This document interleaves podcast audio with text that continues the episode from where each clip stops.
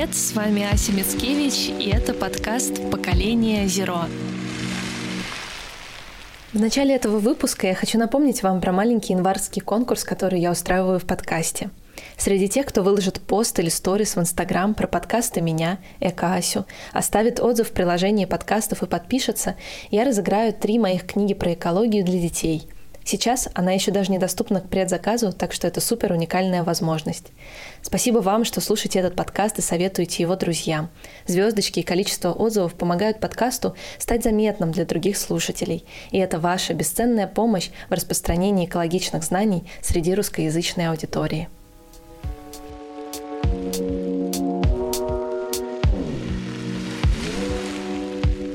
Сегодня вместе с мужем мы пригласили нашего друга Гришу Покраса, фотографа и волонтера Арктики, рассказать нам про свои путешествия, про невероятные месяцы, проведенные на острове Белый. И надеюсь, эта история вам понравится. Привет, Гриша. Привет, Гриша. Здравствуйте, ребята. Ну, расскажи вообще, как ты погрузился в эту тему, как ты стал волонтером Арктики и что такое вообще движение волонтеров Арктики? Как и все самое интересное, со мной это случилось впервые абсолютно случайно. В один прекрасный момент, это было уже несколько лет назад, э, я устал от работы в городе, в офисе, ну, такой обычной какой-то жизни. И понял, что мне срочно необходимо отправиться куда-то даже не в Подмосковье, не знаю, а куда-то еще дальше, в дикую природу. И стал искать, собственно говоря, информацию об экспедициях, которые проходят в разных странах и в нашей стране. У меня не было пока что на тот момент представления о том, чего конкретно я хочу и куда конкретно я хочу. Но вот я искал информацию, провел research, то есть исследование и нашел несколько вариантов, для которых и я мог бы сгодиться, и которые мне тоже подходили, по моим ощущениям. И вот один из самых интересных вариантов как раз был именно экологическая экспедиция на остров Белый. Я подал туда заявку, в итоге меня отобрали, и вот так оно и случилось в первый раз. Если я правильно понимаю, вы тогда же и познакомились с Эльгизом. Не совсем. Это было в тринадцатом году, а с Эльгизом мы в четырнадцатом. Да, Или... по-моему, в четырнадцатом году да. познакомились, да. да. Ну, Гиз, немножко расскажи, как ты попал в волонтеры Арктики. Да, мой первый опыт случился годом позже, чем Гришин. Я попал также чисто случайно через Уральский форум «Утро». Пришел туда я участником. Прошел отбор. Пригласили меня принять участие в экспедициях, одной из которых была как раз-таки на остров Белый. Ну, что будет дальше, мы расскажем чуть попозже. Ну, тогда, Гриш, расскажи, как проходила подготовка, что это вообще такое, что это была за программа, на которую ты откликнулся, как она была написана? Да, это, кстати, интересный момент. Ну, хвала интернету, вся информация там. Надо отдать должное Департаменту внешнеэкономических связей Ямало-Ненецкого автономного округа. Информацию, собственно, я нашел у них на сайте. Довольно-таки, ну, интересная, хорошая, исчерпывающая была информация об острове, об экспедиции. Специально вот я себе прям решил, когда меня уже отобрали, когда я знал, что я поеду, по крайней мере, приму участие в тренировочных сборах, и буду иметь шансы попасть на остров. Вот тогда уже я решил не загадывать, что будет на острове вообще никак. То есть к этому я не готовился конкретно к острову. К физической работе, ну, опять же, вот на сайте Департамента внешнеэкономических связей была информация, ну, собственно, были все требования, там, пожелания, какую брать с собой экипировку, описание работы. Соответственно, я готовился к физическому труду, я бегал, там, занимался, ходил на тренировки, старался все-таки как-то набрать форму нормальную для работы. И плюс я читал книги полярников про полярные экспедиции, я прочитал книгу Георгия Алексеевича Ушакова об освоении Северной Земли, прям был дико вообще впечатлен, и еще вторую его книгу об его пребывании на острове Врангеля. В общем, благодаря, собственно, этому, благодаря тому, что меня отобрали в кандидаты в волонтеры, я вообще узнал об освоении Севера, об этих полярных экспедициях, о полярниках, и ну, был очень впечатлен и мотивирован. Ну, вот это была такая первоначальная подготовка. Плюс прохождение всяких медосмотров, куча справок, э, борьба с врачами, это отдельная история. Там у нас вплоть доходило до того, что мы там с врачом друг на друга кричали, я уходил, потом мне там давали в итоге справку все-таки, ну, в общем, ну, вы знаете, как у нас бывает это общение с докторами. Давай для непросвещенных, что в итоге делают волонтеры Арктики? Волонтеры Арктики убирают мусор, как бы это ни банально звучало, но убирают мусор, тем не менее, в условиях э, полярного дня, то есть это солнце вообще не заходит за горизонт, и под пристальным наблюдением белых медведей. И МЧС. И МЧС обязательно, да, спасателей. Ну, собственно, главная проблема заключается в том, что в советское время очень бурно шло освоение севера. Это было почетно, люди со всех уголков страны Советского Союза ездили на север, ездили в Арктику, осваивали Арктику, ну, по территории всего Северного морского пути, так называемого, то есть в Арктике. Много было метеостанций, воинские части, и сейчас очень большая часть всего этого бурного хозяйства пребывает в запустении. С конца 80-х примерно и до начала 2000-х все это уже в упадок пришло по всей, представляете, какая у нас огромная страна, и вот по всей территории, по всей длине нашей страны, вот по северу, все это пришло в упадок, люди как будто бы побросали трактора, домики там деревянные, не знаю, куча бочек с топливом, это, кстати, одна из главных проблем. Все вплоть там до граблей каких-то, я не знаю, это, ну, в масштабах страны это, наверное, десятки тысяч человек. Побросали все и уехали обратно к себе домой. И вот там до недавних пор вот все это так и лежало огромное количество горюче-смазочных материалов. Это масло, бензин, солярка, бочки эти уже ржавеют, протекают. Ну, то есть очень много такого мусора, антропогенный мусор. И, собственно, волонтеры Арктики, они это все убирают. То есть вы, получается, собираете, оттаскиваете к берегу, чтобы потом кто-то это смог вывести, да? Да, мы это собираем в компактной куче. У нас уже наработана за несколько лет э, схема. Мы дерево с деревом, сортировка мусора желез с железом, полные емкости с топливом мы складываем отдельные тоже куча. Ну, собственно, да, это сначала складывается локально в радиусе очагов загрязнений, а дальше это уже специальной техникой в сезон, когда можно ездить по территории острова. Ну, зимой, как правило, потому что там замерзает все, и техника не вязнет. Вот это все вывозится на край острова, и потом с края острова туда подходит уже сухогруз какой-нибудь большой, от него приходит к острову баржа, потому что сухогруз вплотную не может подойти к берегу, он сядет на мель. Приходит вот какая-то баржа, и на нее перегружается мусор, баржа это все отвозит на сухогруз и приходит за следующей порцией. Ну, как-то так. Понятно. А расскажи, пожалуйста, Гиз, как э, у тебя проходил первый твой приезд на остров и как вы познакомились? Ну так, вкратце. Да, до острова мы проходили сборы тренировочные, они проходили на территории Полярного Урала, возле поселок, да, это Харп, э, ну, близ Салихарда, близ областной столицы Ямала. Замечательное, прекраснейшее место, я думаю, туда очень классно бы привлечь туристический поток. Э, нам повезло увидеть эти красоты, пройти немыслимые испытания. Помнится мне одно упражнение с Гришей, мы тогда очень сильно подружились.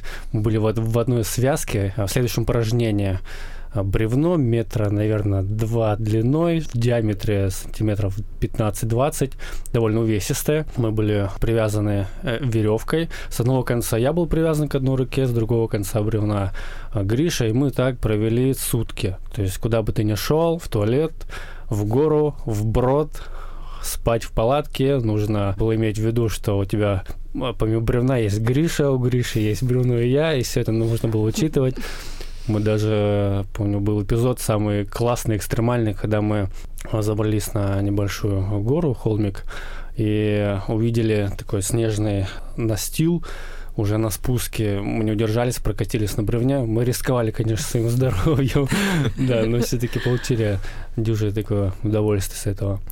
Вот, и уже непосредственно после тренировочных сборов отправились на остров на вертолете. Островок небольшой. Как долго лететь на вертолете? В зависимости от погоды, да, там бывают какие-то технические еще, ну, например, садимся на дозаправку на полпути, и надо там провести какие-то еще технические работы, вот бывает такое. Ну, в общей сложности часов там 5-6 плюс-минус.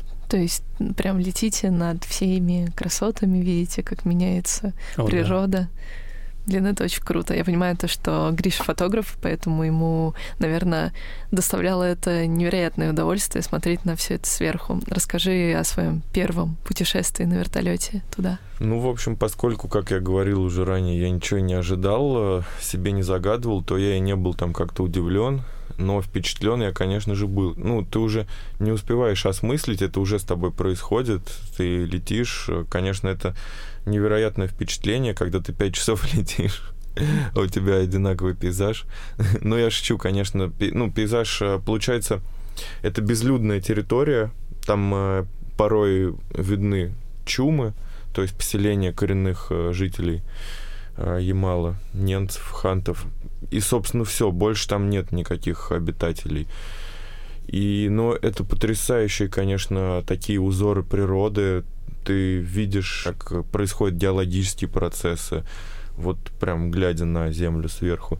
Это сказочно. Обычно ребята спят э, часто, ну, я вообще там, бывает, не до сна за весь полет, там, 5-6 часов, там, ну, может, полчаса, час дремлю, в остальное время пялюсь в иллюминатор, фотографирую. Здорово. Пробуждается та романтика северян, которые э, летали, ездили на освоение севера, что ты летишь на место, которое мало кому известно, в которое не летают. Это не Таиланды, не Бали, не тому подобные а, общеизвестные такие туристические места.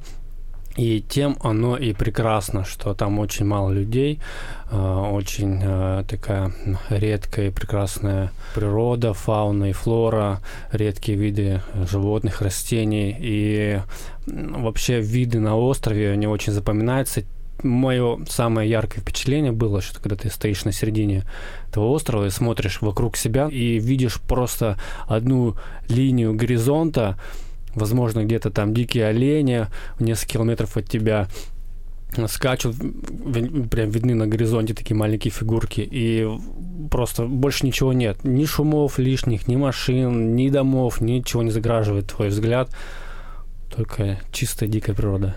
А сколько это длится? Сколько вы там находитесь? Месяц? Одна смена длится три недели, и далее уже пролетает на вертолете следующая смена, забирает э, ребят, которые уже на острове отработали, новые э, волонтеры высаживаются и приступают, продолжают работу. А сколько человек максимум было в таких сменах?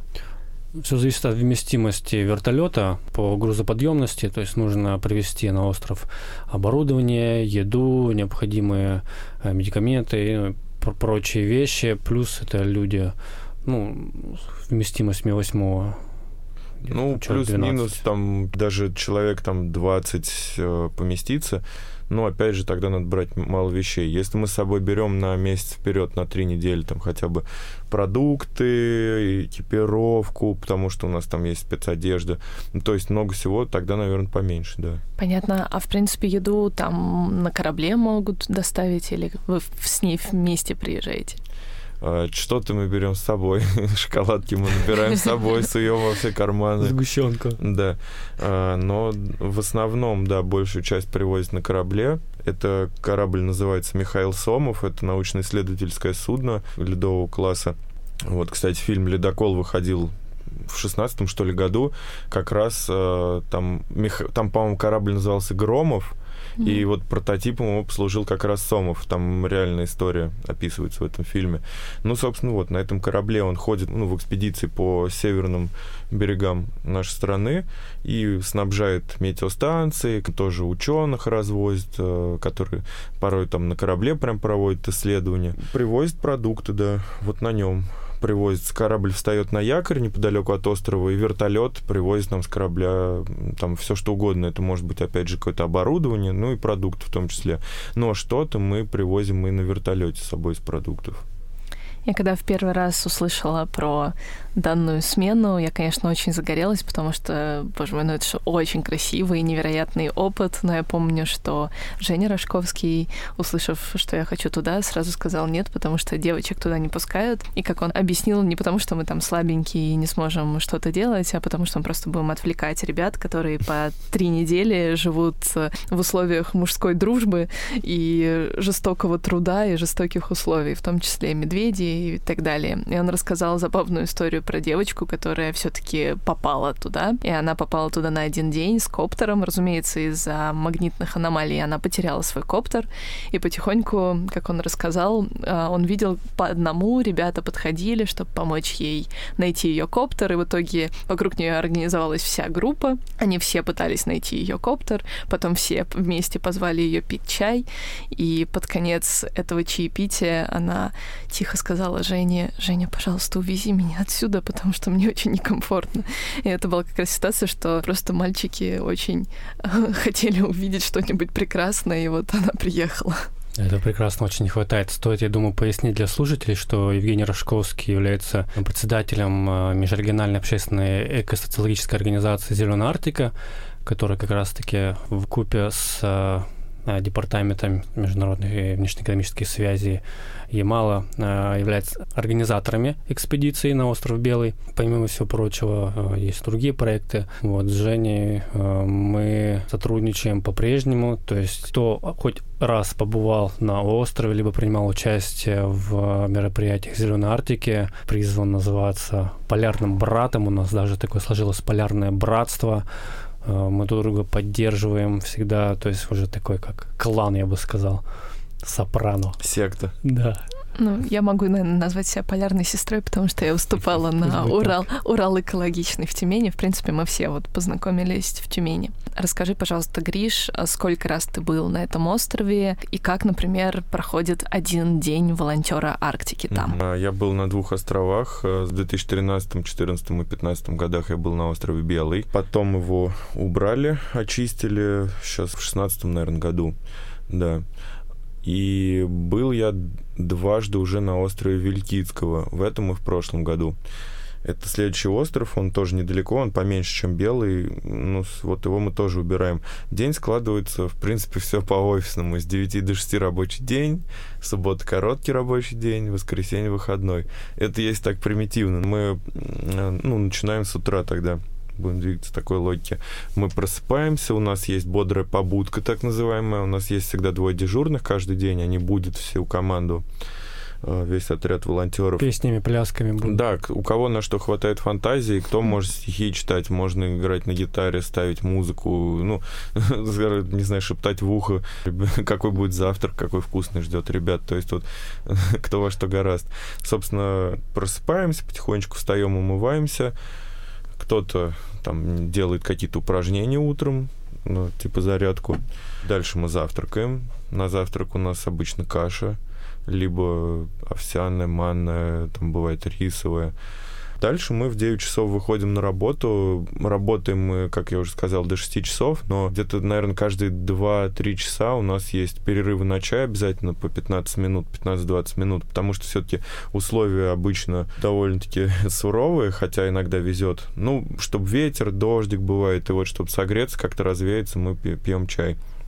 Если мы работаем далеко от дома, то чай в термосах нам приносят дежурные. А, дальше у нас перерыв на обед. Обед у нас обычно, по-моему, я уже не помню, с часу до двух или до двух тридцати, но вот в последний год вот на острове Вилькицкого мы сделали, продлили рабочий день на час, еще до семи сделали, но обед у нас длился два часа. Мы успевали там поспать, потому что очень тяжелая была работа надо было восстанавливаться. А, дальше мы во второй половине дня после обеда также выходим на работу, работаем, потом приходим на ужин, ужинаем, так у нас, ну, обед и ужин такие, конечно, более такие основательные. Ну и все, а дальше уже у нас бывает турнир по дартсу проводится, кто-то играет в шахматы, у нас бывают разные мероприятия, когда вот у нас, например, Павел Бутаков э, минувшим летом как раз в экспедиции рассказывал очень-очень интересную историю освоения Северного морского пути, а, Бывает, что ребята-спасатели рассказывают, как оказывают первую помощь, например. Ну, то есть э, прям различные такие мероприятия, лекции, мастер-классы. Бывает, мы просто гуляем, потому что у нас круглые сутки светло, и если, например, очень красивый закат, э, мы идем смотреть его, мы забираемся там, ходим к маяку. На острове Белый мы на маяк не лазили, на Вилькицкого лазили, потому что, ну, он еще хорошо сохранился. Иногда мы ходим купаться, если хорошая погода. Ну, то есть, э, прям на самом деле очень много есть чем заняться. Расскажите про экологическую ситуацию на островах, потому что все-таки подкаст у нас в первую очередь про популяризацию экологии. Что пугает, э, когда туда приезжаешь, э, что понимаешь под конец смены и какие люди туда едут? То есть действительно это люди заинтересованные во всем этом или это просто ребята, которые хотят пожить вот так вот в таких условиях, а под конец, может быть, они что-то для себя понимают и переносят это уже, получается, в свою реальную жизнь, когда возвращаются на большую землю. Пугает, наверное, встреча с дикими животными, с местными, а конкретно -то с белыми медведями. Как то рассказывал, что их, в принципе, осталось не очень много. Они уже занесены в Красную книгу, Да. насколько я понимаю. Да. То есть они встречаются там, где их быть не должно, где им не место, в принципе, на таких островах. На них очень легко охотиться браконьерам, и им очень трудно найти себе пропитание в таких условиях на, ос- на островах, поэтому они проявляют интерес к продуктам э, жизнедеятельности, мусору э, человека и подходят очень близко. Вот даже у Гриша было там э, несколько историй про встречу с белыми мишками. А, расскажи, Да. пожалуйста. Ну, я, можно только я немножко еще ком- прокомментирую тоже вот, Ильгиз, твою реплику о том, что мне все-таки кажется, медведям там самое место, это вот человеку там не место, и мы приходим в гости к белым медведям. Это дикие места, острова и, собственно, вот это царство природы в первую очередь, на мой взгляд. Об встрече с медведями, ну, встречался я с ними неоднократно. Э, Больше всего встреч было в 2013 году. Это как раз первый раз мой был, первая экспедиция моя. В тот год было тепло. Порой там некоторые дни температура достигала 20, наверное, градусов и даже больше. Мы иногда работали там чуть ли не в шортах и футболках. И медведей оказалось много на острове, потому что, видимо, ну, лед быстро растаял на море, в Карском море вокруг острова, и многие медведи не успели уйти на север по льдам. И мы встречали медведей почти каждый день, причем разных медведей. Мы за день могли до 10 разных белых медведей увидеть. Нам довелось э, даже спасти белого медвежонка, которого подстрелил один негодяй, браконьер. По совместительству он был метеорологом, он находился тогда на острове. Именно про медвежонка э, только подозрение, что это он. Потому что потом, уже в конце нашего пребывания на острове, там оказался еще один подстрелен белый медведь, уже взрослый. И вот там уже это точно этот человек был. Ну, собственно, его потом власти э, Ямалнинского автономного округа сделали все, чтобы этот человек больше не появился в той местности. Ну, собственно, встречи были поэтому и веселые, и очень печальные. Белого медвежонка маленького мы спасли, он был ранен в плечо. Мать его, видимо, застрелили, потому что мы видели сначала, вот как медвежонок ходил с мамой где-то на горизонте, там, неподалеку от нашего жилища. И через пару дней мы уже видели, как он один, вот раненый, сидел у воды и не мог пошевелиться даже больше суток. В итоге было принято решение, мы решили его спасти. Мы его вызвали, ребята сколотили для него большой деревянный ящик. Э, При участии пса-боцмана, это прям м, президент острова Белый. И Символ, вер- талисман. верный наш хранитель, да, при участии боцмана, вот ребята тоже у нас некоторые медвежонка погрузили в этот ящик, перевезли к нам. Мы жили в двухэтажном домике, который остался от метеостанции. Его утеплили, поставили там печки, убрали всю плесень со стен, там прибрались и, собственно, обустроили для жизни. И вокруг тоже находились постройки, которые когда-то относились к метеостанции, они были на тот момент заброшенными. Один из таких домиков мы как раз там пару комнат в нем оборудовали для медвежонка. Медвежонок жил там, мы его выхаживали, кормили, собственно, кололи антибиотики. Он пришел в себя, оклемался, и через неделю приблизительно м, на вертолете прилетели сотрудники Пермского зоопарка и забрали медвежонка с собой. Он до сих пор живет и здравствует э, в Перми, в зоопарке. У него там есть подруга, скоро у него будет ребенок, по-моему. насколько я знаю, у него уже появилось потомство, да, ему дали имя э, Серику, что в переводе с э, ненецкого, по-моему, значит белый дед. Да, Да, это некий такой дух Белого острова. Кстати, да, э, по поводу э, Асина вопроса, почему туда не берут женщин, по местным э, легендам, э, да, местный дух не терпит женщин на острове. Ну, в общем, да, это сэр Ири, сэрику уменьшительно ласкательно, это переводится с ненецкого «белый дед». Вы слушаете подкаст «Поколение Зеро». Мы как-то ходили на территорию воинской части заброшенной, вот на острове Белый, фотографировать белых медведей. Там медведь со- с э, двумя или тремя даже, по-моему, медвежатами, они спали. Мы пришли к нему рано утром еще перед работой, они были сонные. Испугались нас, мы их пофотографировали и ушли. И как раз когда мы уже приближались к нашему домику, мы услышали где-то еще неподалеку еще три, три медведя бродят. Мы пошли их фотографировать. И было очень смешно. Медведи вообще такие хитрые создания. Мы шли, мы их уже увидели на горизонте, они были достаточно далеко. И мы пошли в их сторону, подойти немножко ближе, чтобы фотографировать. Они от нас стали удирать. Ну, мы думаем, ладно, пойдем обратно тогда. Развернулись, уходим уже от них. Я оборачиваюсь, я они идут уже в нашу сторону. Говорю, ребят, там к нам медведи идут. Мы развернулись к ним и опять пошли к ним тоже, чтобы сфотографировать. И они от нас развернулись и стали убегать. Ладно, не догоним, уходим обратно. Я смотрю, оборачиваюсь, а они опять идут за нами. В общем, такие хитрые создания, они иногда напоминают кошек по поведению, очень внимательные, очень чуткие. Хочется их обнять, подойти, плюшевые, но, конечно, ни в коем случае нельзя этого делать. Величественный зверь. Понятно. А ты, по-моему, мне еще рассказывал, что в этом году, ты же этим летом тоже там да. был, была встреча на каких-то там а, заброшенных зданиях, где вы сидели. Расскажи, как это происходило и вообще, что делаете, когда подходит медведь слишком близко. Все-таки это опасный зверь. Он, конечно, редкий и прекрасный, но люди все-таки боятся за свою жизнь. Конечно. Ну, я сразу скажу, что большая часть несчастных случаев, когда дикий зверь убивает человека, происходит по вине человека. Поэтому, если соблюдать технику безопасности, то 99,9%, что ничего не случится. Мы всегда на острове, конечно же, соблюдаем технику безопасности. Очень важно вообще смотреть по сторонам всегда, потому что белый медведь может бесшумно подойти и преподнести сюрприз неприятный.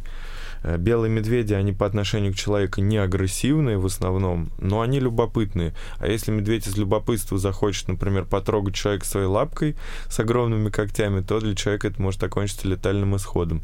Так вот о встрече. Мы, по-моему, вышли на работу после обеда. Я всегда с собой носил камеру, но в тот день э, было очень... Не...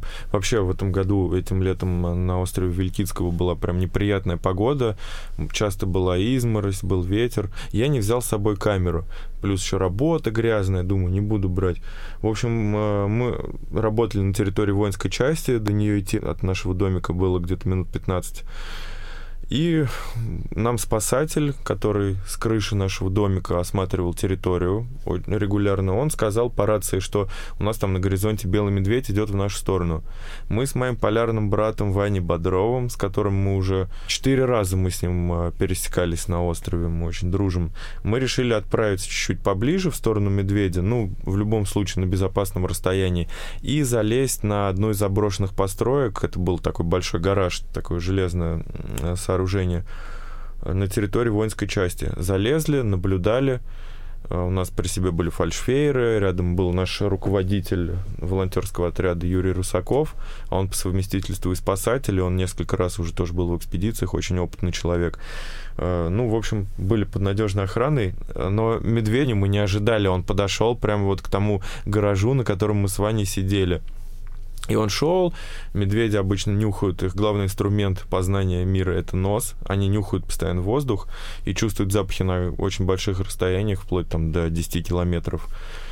И, в общем, он нюхал воздух, смотрел. Э, очень много как раз в то время птицы откладывали яйца, чайки, гуси. И медведи вот летом прям с удовольствием лакомятся птичьими яйцами. Вот он, видимо, искал эти яйца, что-то землю обнюхивал.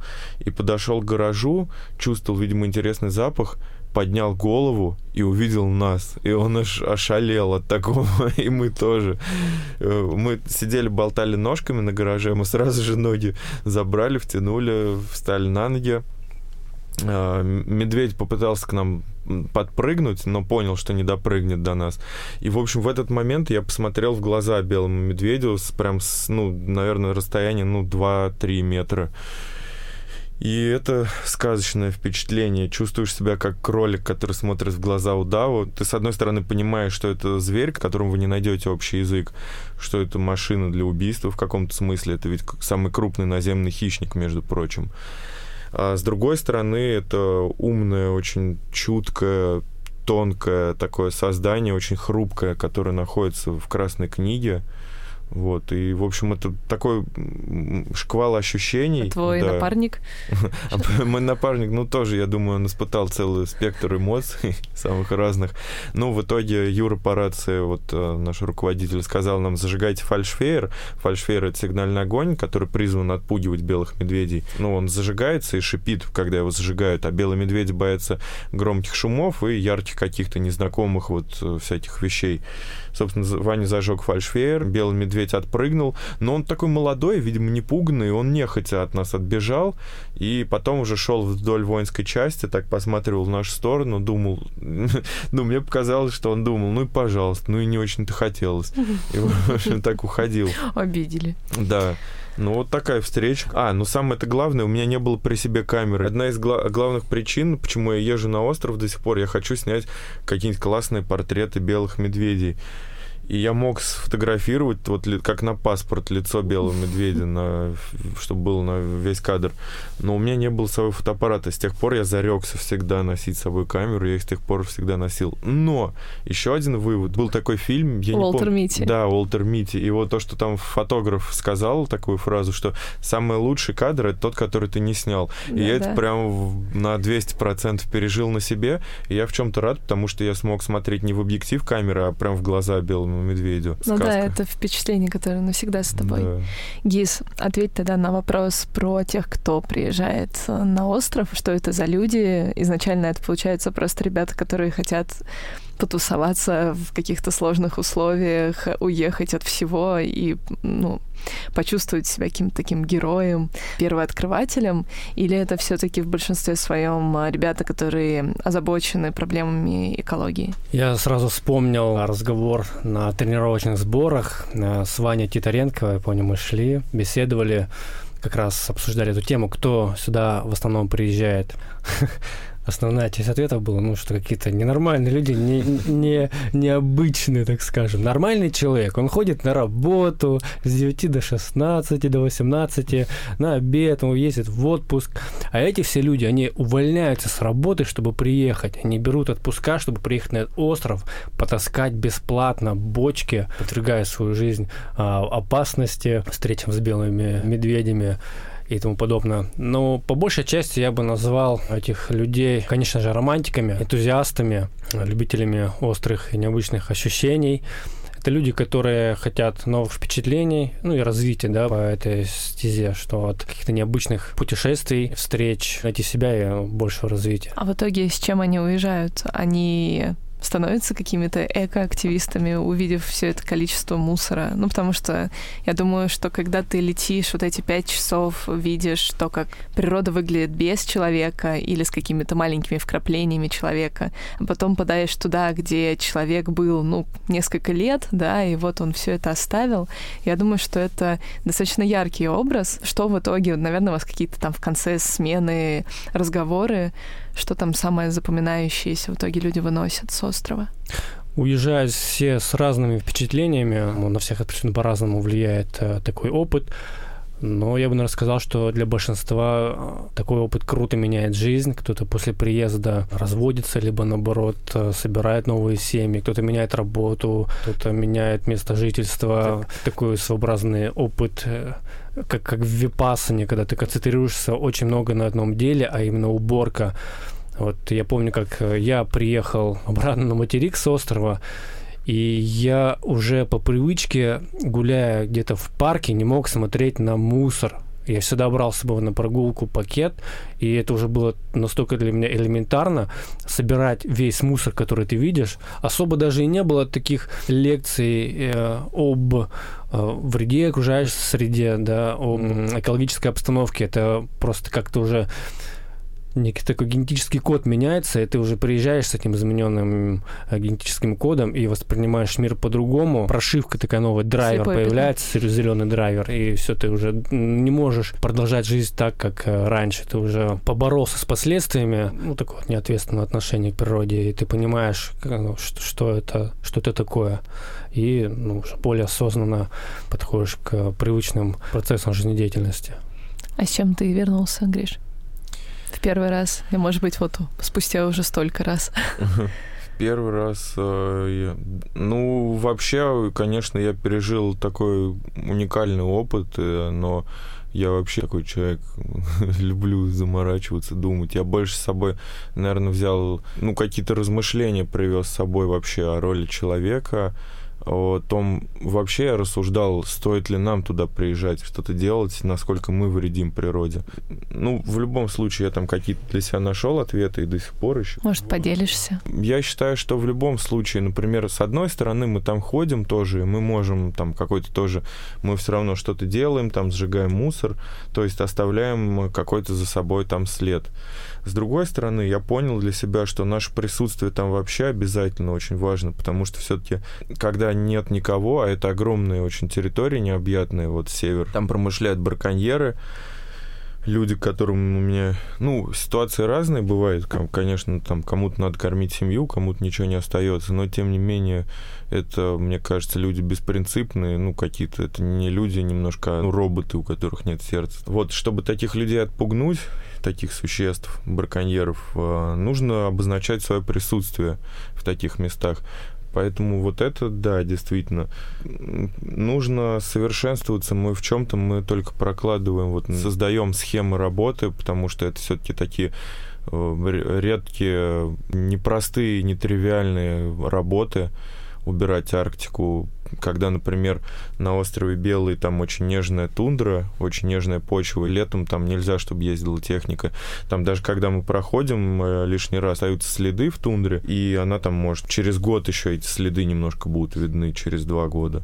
Вот. Э, нужно вырабатывать подходы, как работать в таких условиях мы учимся этому, наверное, какие-то такие вещи. Это опыт, ну, для себя я все-таки в отношении экологии, я и так там, не помню, я, кстати, мясо перестал есть до или после первой своей экспедиции. Ну, я и в детстве его как там не ел какое-то время, то есть это у меня и до экспедиции были такие мысли.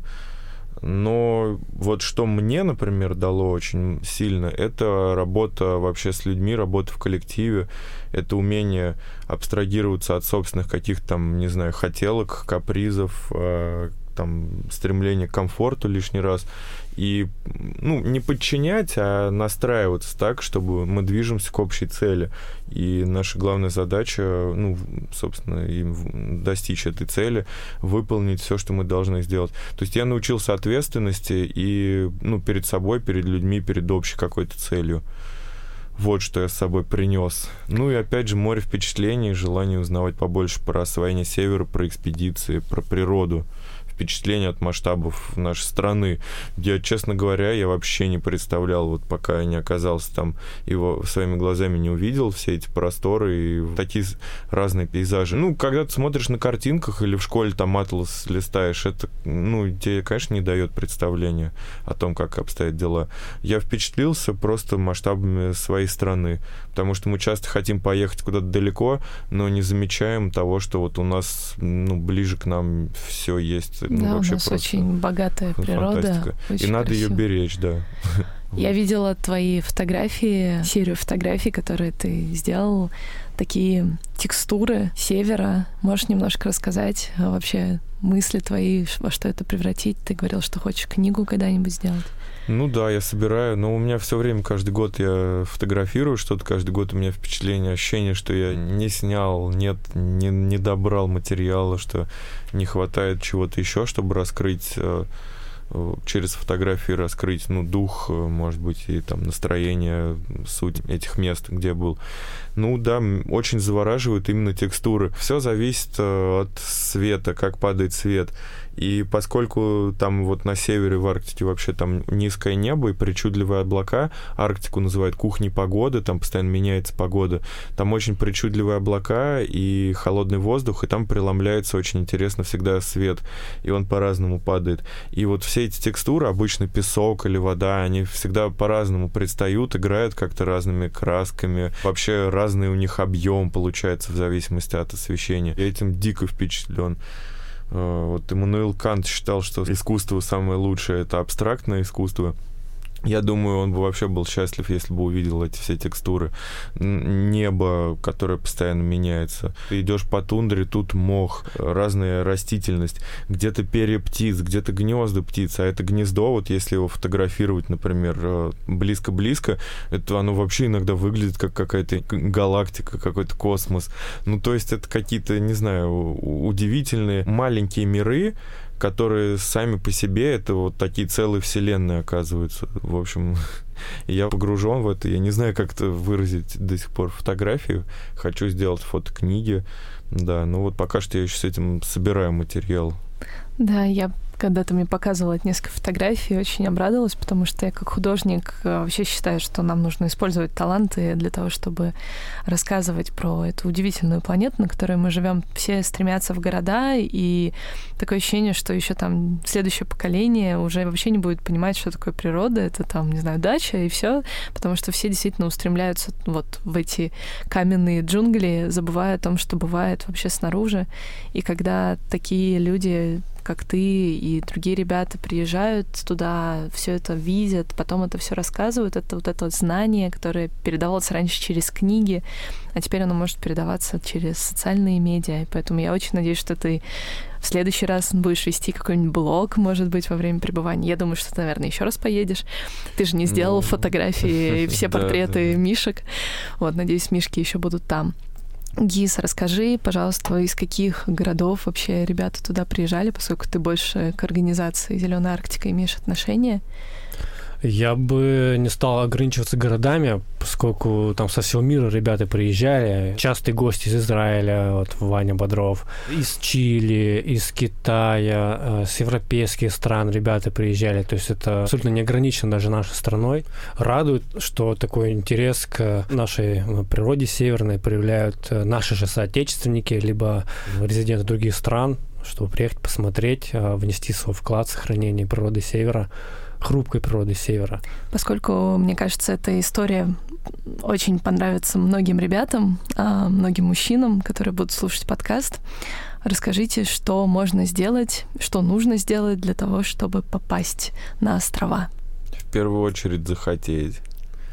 Да, без желания. И ответить, себе, и ответить себе на вопрос, хочешь ли ты поехать туда побалдеть, или хочешь ли ты поехать и принести пользу и поработать. Вот если второй вариант, то да, дорога вам открыта. А, Подобных общем... проектов же очень много, и а, отвечая на этот вопрос, да, что нужно делать, в первую очередь, это, конечно же, захотеть. Стоит только захотеть, можно и звезды, как в одной песне поется у классика. Вот, конечно, я понимаю, что сегодня есть люди, у которых акценты в своей жизни выстроены несколько иначе, чем диктуют нам тренды.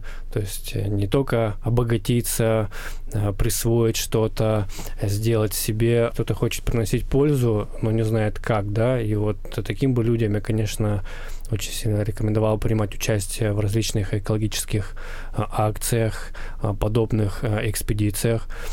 Кто хочет, тот всегда найдет. Вот один из примеров. Вот Гриша, как рассказал, он целенаправленно искал в сети интернет. Я попал через участие в молодежном форуме. Различные методы есть, конечно. Так что самое главное это желание, ну и понимание, и осознанность в первую очередь, что мы каждый своими маленькими делами, а, небольшим даже, казалось бы, вкладом можем существенно а, улучшить обстановку на нашей планете. В принципе, вот если есть желание именно в эти наши экспедиции поехать, то можно просто загуглить «Зеленая Арктика». И есть сайт у Зеленой Арктики, и там вся информация. И опять же, вот группа ВКонтакте тоже Green Арктика или Зеленая Арктика. Ну, обычно, когда объявляют набор э, волонтеров, то информацию публикуют и на сайте Зеленой Арктики, и в соцсетях. Вот. Ну и давай под конец, поскольку ты наш гость, важный гость в этом подкасте, а я задам тебе один вопрос. Как ты видишь свою деятельность э, в этом мире? Скорее всего, это все-таки будет связано с экологией, потому что после э, нескольких путешествий на этот остров твоя жизнь кардинально изменилась. Поэтому, может быть, поделишься своими мыслями на этот счет. ну, так или иначе, я вообще стараюсь в жизни придерживаться принципов, что, ну, если я могу что-то не делать, то, что вредит кому-то, то лучше, конечно, этого не делать. Я не люблю просто кого-то учить, кого-то что-то, типа, там, говорить, делайте так, не делайте так. Моя задача и мое желание, моя цель просто показывать, как есть, наверное, вот как-то. Э, и если, ну, и, естественно, говорить свое мнение. А, если кто-то к этому будет прислушиваться, то окей. Ну вот учить кого-то и ну, пропагандировать что-то я, если честно, не люблю. Но в любом случае, наверное, я, конечно же, хочу, чтобы наш мир менялся, чтобы люди переставали быть жестокими, чтобы люди с уважением относились э, к окружающему миру и к природе. И там, начиная от собак и кошек, которых до сих пор там выкидывают ноги на улицу, да, и заканчивая там теми же белыми медведями, чтобы люди научились, собственно, сознательно жить и оценивать свои поступки. И, естественно, если хочешь, чтобы изменился мир, то надо подавать ну, собственный пример, своим примером, работать над собой, короче, в первую очередь. Как, кстати, тебе быть э, на растительном питании, когда ты на этих островах? Ну, когда я на островах, я ем, в принципе, все, что дают. В основном я не придерживаюсь э, уже... Ну, вообще я не ем мясо, не ем курицу, э, но ем рыбу. Э, но на острове, если, например, я один вот такой, там в разные года бывает по-разному. Как-то у нас был год, что у нас было трое вегетарианцев, и нам повар делал какую-то еду отдельно. Э, без мяса. А вот, например, последний раз я был один-единственный такой в своем экземпляре, и я уже не мучил повара, естественно. Ну, если он положил мясо, ну, я ел это. Там куски мяса я отдавал друзьям, менял на хлеб, например, но суп в целом это я ел. Ну, то есть э, правило в таких условиях, чтобы не выносить мозг своим товарищам тоже, потому что, опять же, у нас есть общая цель, и я отхожу от своих каких-то правил там в пользу этой цели. Ну, и плюс ко всему просто потому, что там выбор ограничен, как ни крути, а где-то надо силы брать на то, чтобы работу выполнить. Спасибо тебе за такой здравый подход. И мне кажется, что как раз а, показывать то, как есть, это очень важно. Мы все показываем субъективно и рассказываем тоже субъективно. А очень важно просто фиксировать. И если ты будешь продолжать свою деятельность, будешь просто фиксировать то, как есть, мне кажется, до каких-то людей наконец-то дойдет, что мы делаем. И моя самая большая мечта — это что человек поймет, что он часть этой планеты, что он не просто пассажир на этой планете, он экипаж, и мы все тут вместе, как там в этом фильме «Земляне», да, потому что очень странно, что мы отделяем себя от природы, очень странно, что мы думаем, что где-то там за нас решат эту ситуацию.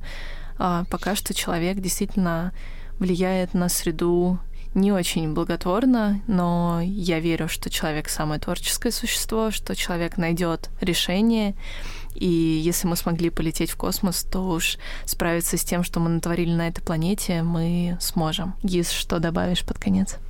Ну, твоим словам хотелось бы тоже процитировать такую фразу, Коля, если мы научились летать как птицы по небу, плавать под водой как рыбы, осталось научиться жить земле, как человек, как люди. Да, но я хотел бы, в первую очередь, поблагодарить э, Гришу за то, что он есть, за то, что мы встретились, за то, что он делает. Э, и хотелось бы, чтобы больше таких людей было. Э, приятных, творческих, талантливых. Спасибо большое. Смутили меня. Спасибо вам большое. И спасибо за то, что вы делаете тоже. Ну, Сила в том, что мы действуем сообща и делаем что-то вместе, созидаем. Сам по себе один человек ничего не сможет изменить, но вот мы находим друг друга и таким образом становимся сильнее и вот созидаем вместе. Когда мы едины, мы непобедимы. Да.